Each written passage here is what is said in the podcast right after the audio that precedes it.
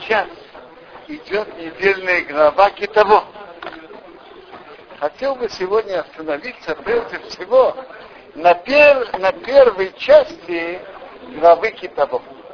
Которая рассказывает нам, когда ты придешь в страну, что Бог твой Бог дает тебе в наследство и наследующее, возьмешь от первинных плодов, что ты принес, принесешь и твои земли, что Бог твой Бог дает тебе, положишь в корзину и придешь в то место, что Бог твой Бог выбрал, чтобы его имя находилось.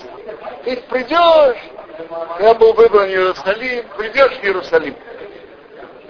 Придешь возле храма, придешь к Коину, который будет все дни, и скажешь ему, что скажешь ему, я сообщил сегодня Богу, что я пришел в землю, что Бог поклялся отцам дать нам. То есть я чувствую, ощущаю благодарность Богу и хочу ее выразить. есть целый порядок. Поднимают, коем поднимает, хозяин поднимает. И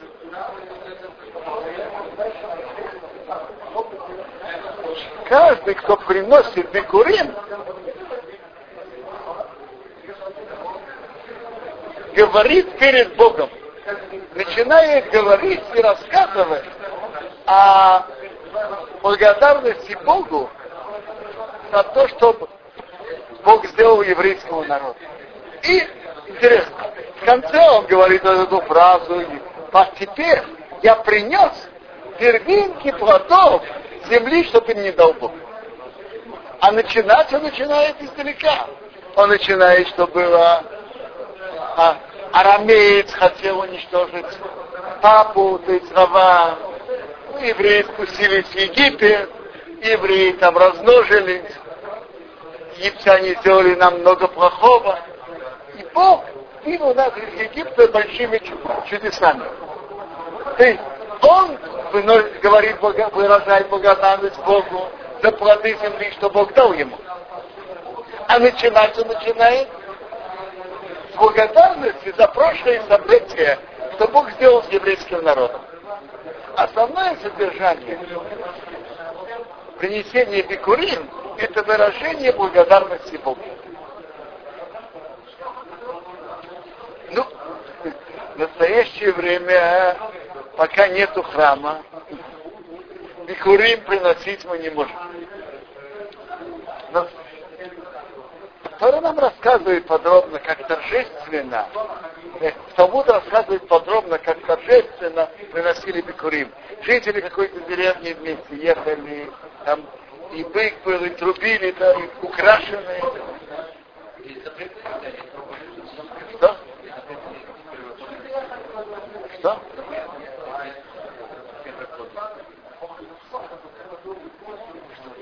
Послушай у нас сейчас осталось только отделение трумот и масрот, что мы это отделяем, и коину мы не можем выделить, дать, потому что и коин тоже не может есть. Мы отделяем. Э, мы, если кто хочет, может дать леви, бедным можно дать в третий год. Но и, и курим мы сейчас не можем выделять. И мы не выделяем. Не должны выделять.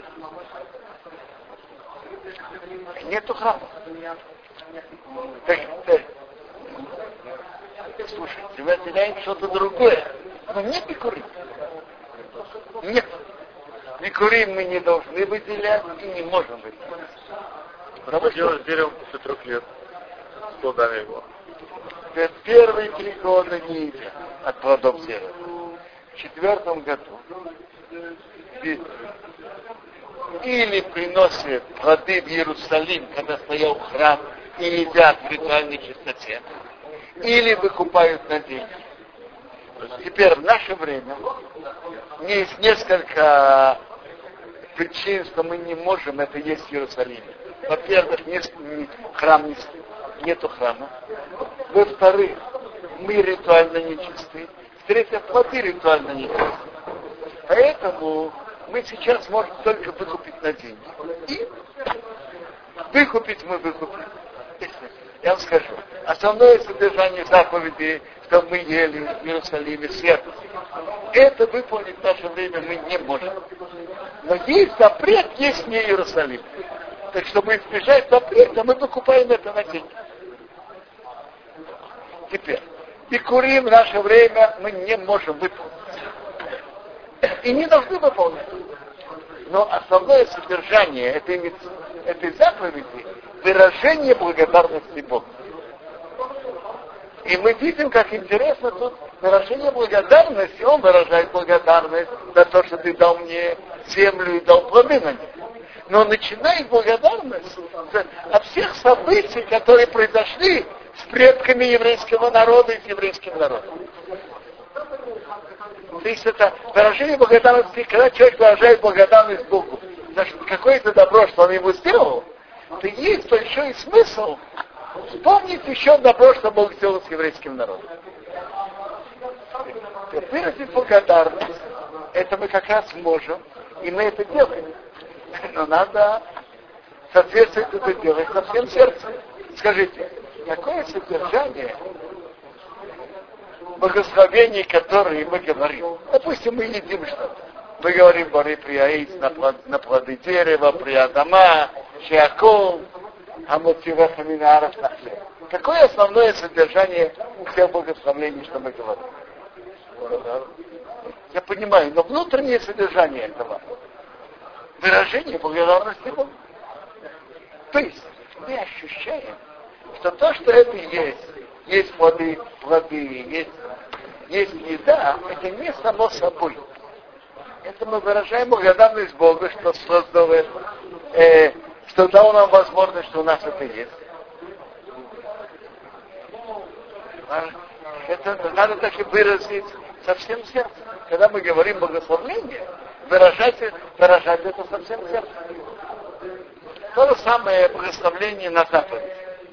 Что значит, что мы говорим браху Ашакитшану, Битвотав, Битсивану, Ванех, Тфилин. Осветил нас своими заповедями и велел одевать Тфилин. Мы выражаем Богу благодарность, что дал нам такую великую возможность духовно подняться через заповеди, которые Он нам дал. Если мы говорим Барух Даян то как, бы выражаем благодарность тоже тут? Тут мы выражаем Барух Даян Эмет, мы принимаем, что то, что Бог делает, это справедливо. Это то, что мы говорим.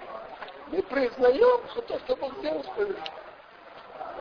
В плане Нусаха нет разницы. Правильно, но содержание мы признаем и понимаем, что все, что Бог делает, это справедливо. И в конечном итоге все к лучшему, но это то, что мы говорим в этом благословении. То же самое мы говорим благословление э, утром. Бог Ширей Сани Гой, не сделал меня не евреем. Ширей Сани Эве, не сделал рабом Ширей Сани Что мы выражаем? Мы выражаем Богу благодарность что приблизил нас к духовному уровню, что мы соблюдаем заповеди Бога. Ничего, у меня не евреи. У раба нету всех заповедей. Ничего, у меня раба. У раба нет заповедей повелительных, связанных с временем. Потом где у меня женщины. У женщины нету заповедей, связанных с временем повелительных заповедей, связанных с временем, у нее нету заповеди учить Тору, мы благодарим Бога, что дал нам возможность духовно Ну, дальше. Мы говорим про Хапокех и Брин. Позволяет видеть зрячим. Мы благодарим Бога, что не создал человека У, у, у людей у нас самих, Мапира Сурим, человек может сесть, и так далее, и так далее. Мы благодарим Бога за, за все что удовольствие, которое мы имеем в этом мире. Или, например, браха, Ашаяцар это Адам Бехахма, который создал человека с мудростью и создал Мекабим Халулим, место, где дырки, и такие органы, которых, которых есть полости, что если это было бы, что-то было бы открыто или что-то было бы закрыто, человек не мог бы существовать. Это благословение мы говорим после туалета. В первую очередь мы благодарим Бога за то, что наши органы выделения шлаков работают. Человек, который был в больнице, знает, что такое, когда эти органы не работают как надо. Что говорит врач?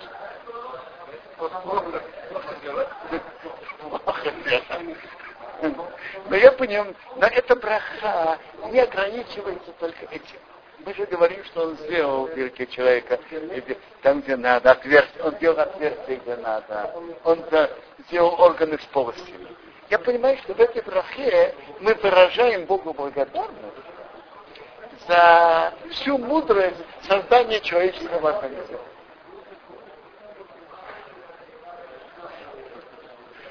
Сказывают, сказали про одного человека, что он молится с, э, с кабаной. Кто-то из больших людей тоже сказал, я хочу послушать, как он говорит браху Ашайотам. Как он это произносит. То есть, когда мы благодарим Бога за каждое, каждое из того, что мы делаем, это выражение благодарности Богу. Э, говорят, что говорить это благословление с каваной, это помогает, чтобы организм хорошо, чтобы человек был здоровый и организм нормально функционировал. Мы же выражаем Богу за это благодарность, выражаем, что Бог создал мудро, что организм хорошо работает. И это, это Бог, кто благодарит Бога, за это Бог посылает еще и еще. Это основное содержание Бикурим – это выражение благодарности Богу. И хотя Бикурим в наше время выполнить мы не можем, а выражение благодарности Бога в разных формах и говорит благословление с полным чувством и сердцем.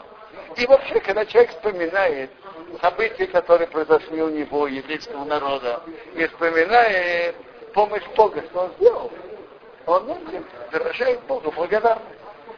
Тот, кто благодарит Бога, он вызывает от этого, э, от этим, от Бога, что Бог посылал ему еще и еще причины, что было за что благодарить.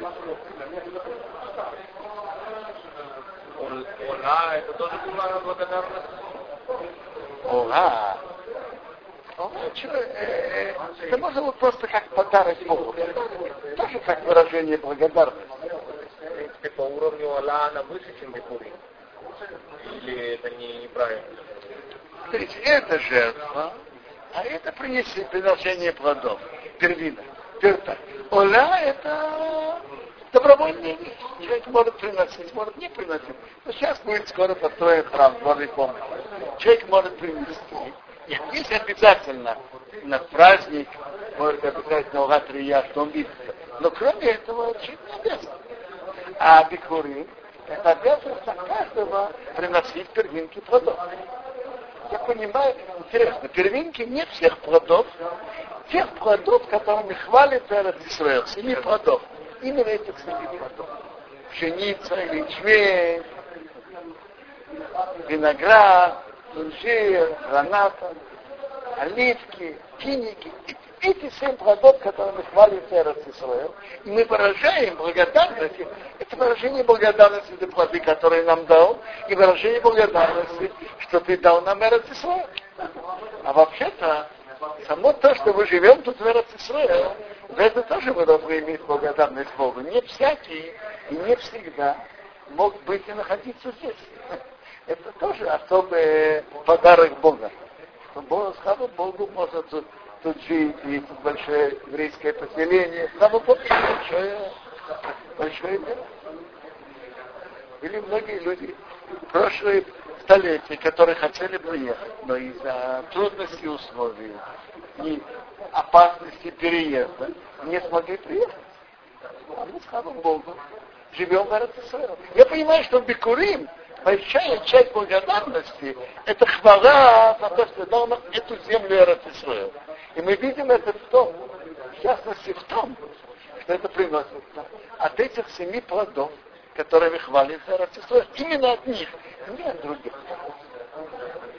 Ясно, что нет брахи на, на, есть брахот, брахот э, Ашахар, брахот Ашахар, и нет браха, что они хай в Израиле. Посмотрите, обязательно благословения нет. Но сказать Богу благодарность, что Бог, слава Богу, мы живем в Израиле. Уже само.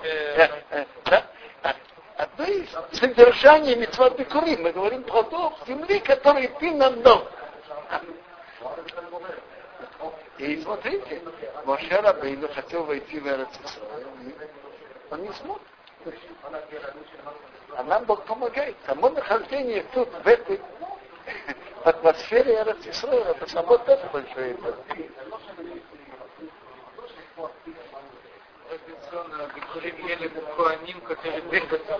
которые в это время служили. В это время служили. Человек принес в этот день эти куаним, другой день другие куаним. Человек мог приносить бикурин от Шубугота до Сукота. После Сукота он тоже мог приносить, но он не до Хануки, но не должен был это говорить. А от Шубугота до Сукота он должен, он должен был это говорить. Э, напи, написано в Торе, радуйся добром, что, что Бог тебе дал. Теперь так. Говорят наши мудрецы, Раша это приводит, радости надо принести во время радости. Когда радость? Когда человек приносит плоды домой, это радость. Какое время это? Обычно это от Шабуот до Сукот. Спор урожая, в обычно от Шабуот до Сукот. То есть, может быть, это и говорит содержание, благодарить Богу с радостью. Благодарить Богу с радостью, что дал нам такую хорошую землю и дал нам плоды. Интересно, что подчеркивается в, в этой заповеди именно радость. Радуется. И эта мецва зависит от радости. Время, когда человек приносит плоды домой и радуется.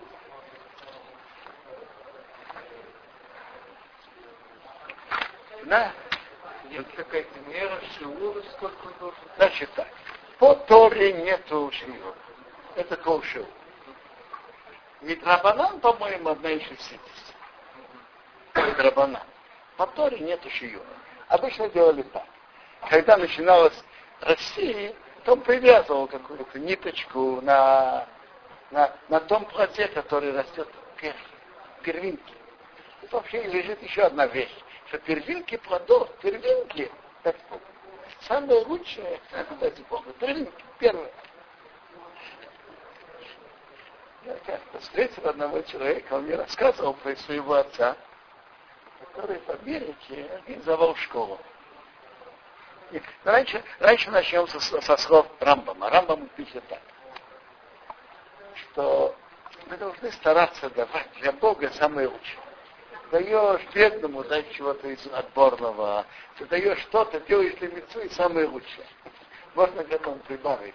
Ты хочешь Э, учить Тору, старайся времени, когда человек голова лучше работает. Дать Богу из отборного. Как-то я встретил одного человека, он мне рассказывал про своего отца, что он в Америке открыл школу. И, и в этой школе, э, в Америке есть же закон о всеобучии, закон, есть разные предметы, которые надо изучать той школе, что его отец организовал, изучали, обычно в большинстве школ, я понимаю, в то время изучали обычные светские науки утром, а религиозные после полудня.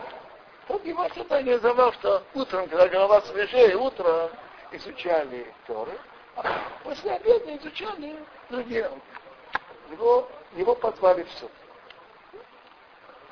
Позвали в суд. И смотрите, в законе написано, что должно быть изучение таких-то, таких-то предметов. В моей школе есть изучение таких-то предметов. Где-то в законе написано, в какие часы это должно быть. И написано. А он выиграл, выиграл дело.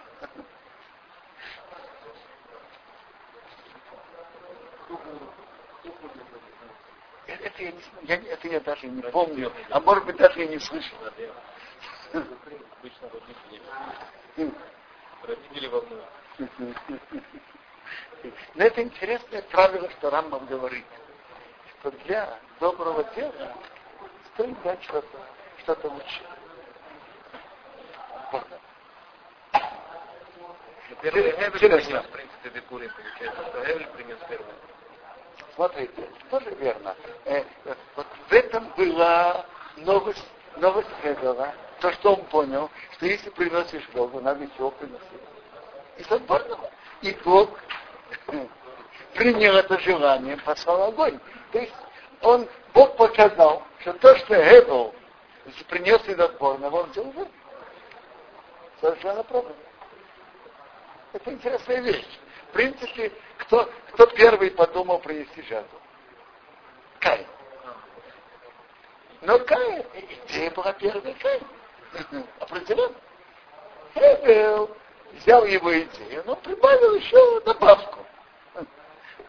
Взять, взять из отборного. Что? А, не знаю, а что мог сказать? Каин уже принес. Я, я не знаю, я не знаю, была ли тут ошибка этого. Я не знаю. Но видите, что, что это важно, когда человек делает что-то из полного сердца, из отборного.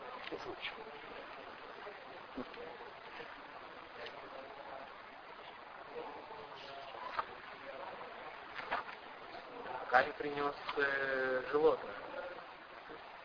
Есть разные мнения. Есть мнение, что он принес льняные зерна. Может быть, принес животное. Есть мнение, что он принес льняные зерна.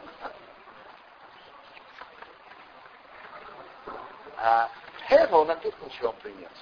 Из первых э, его мелкого скота. И отжил. И пхоров на А можно было резать животное уже в то время? Приносить жертвы можно было и приносились, приводится, что Адам уже тоже приносил жертву. Можно было приносить жертву. Нельзя было резать животное, чтобы есть его мясо. А приносить животное в жертву перед Богом можно. Да.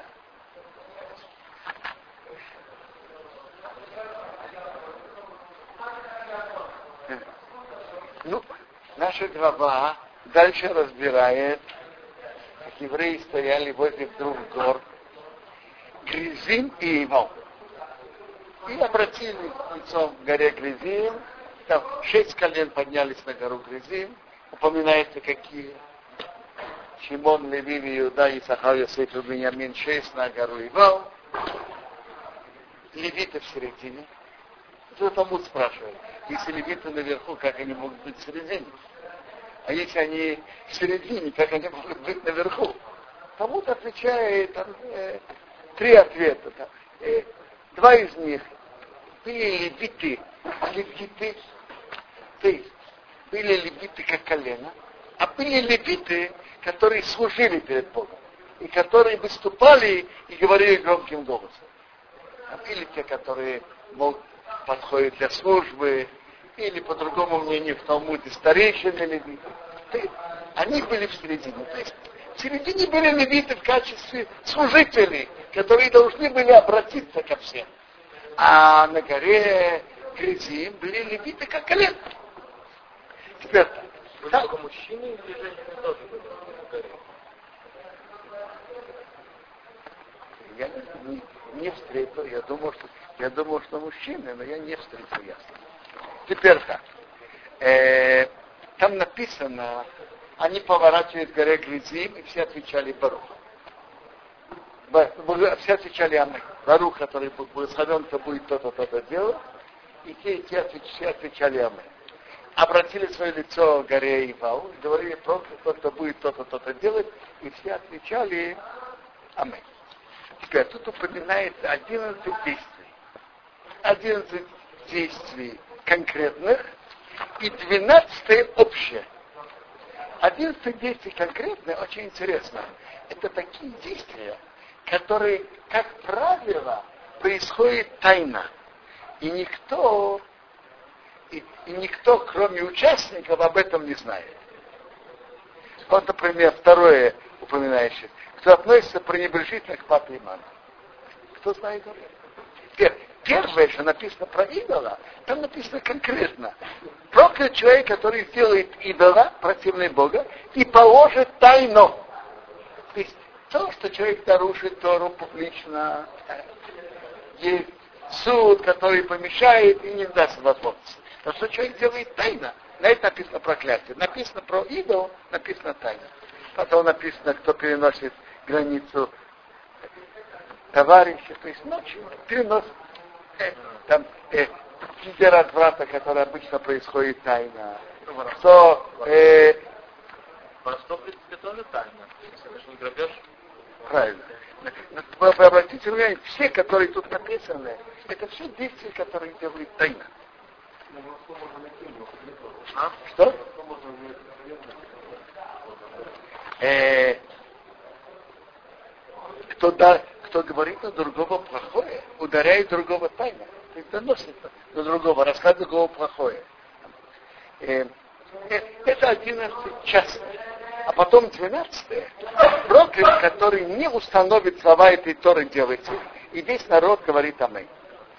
Как раньше сказали Барух, благословен, который установит слова этой Торы делать, а потом написано проклят, который не установит. О чем идет речь? Это общее. Раша говорит, что тут они приняли на себя всю Тору. То есть установить слова Торы. Просто приняли на себя всю Тору. То есть 11 конкретных тайных действий, конкретно. А 12 это общее принятие всей Торы. Рамбан говорит по-другому. Рамбан говорит так. Что значит он установит? Он установит, это значит так, что он принимает на себя, что это заповеди Бога, и он принимает и знает, что надо их выполнять, и они правдивы, и они важны. То есть так. Рамбан определяет это так. Он понимает, что они важны и правдивы. И это и получит за это хорошую плату. Кто выполняет, получит за это плату. Кто нарушает, кто нарушает, получит наказание. Теперь, кто, кто считается нарушителем вот этого проклятия? Кто считается нарушителем? Он говорит, Рамбан считает так. Если кто-то из них будет считаться, что она не обязательна или не важна, какая-то заповедь, он входит в это проклятие. Но если кто-то нарушил просто э, из-за из своей страхи, из-за слабости, я не ел что-то некошерное, или там поленился делать сука, он нарушил. Но в это проклятие он не входит. Он понимает и принимает, что слова, что заповеди Торы обязательны и важны, но у него в данный момент была слабость, не хватило душевного То есть по Рамбану это, это они приняли на себя важность выполнения заповедей Торы, что они правдивы и важны. И кто будет выполнять, получит за это хорошую плату, кто нарушит наказание. То есть важности соблюдения митцвот. То есть не конкретного выполнения, но принятие в сердце важности соблюдения мецвод и принятия. Принятие их в сердце и в голове, понимание их важности. Ну, тут, тут мы останавливаемся.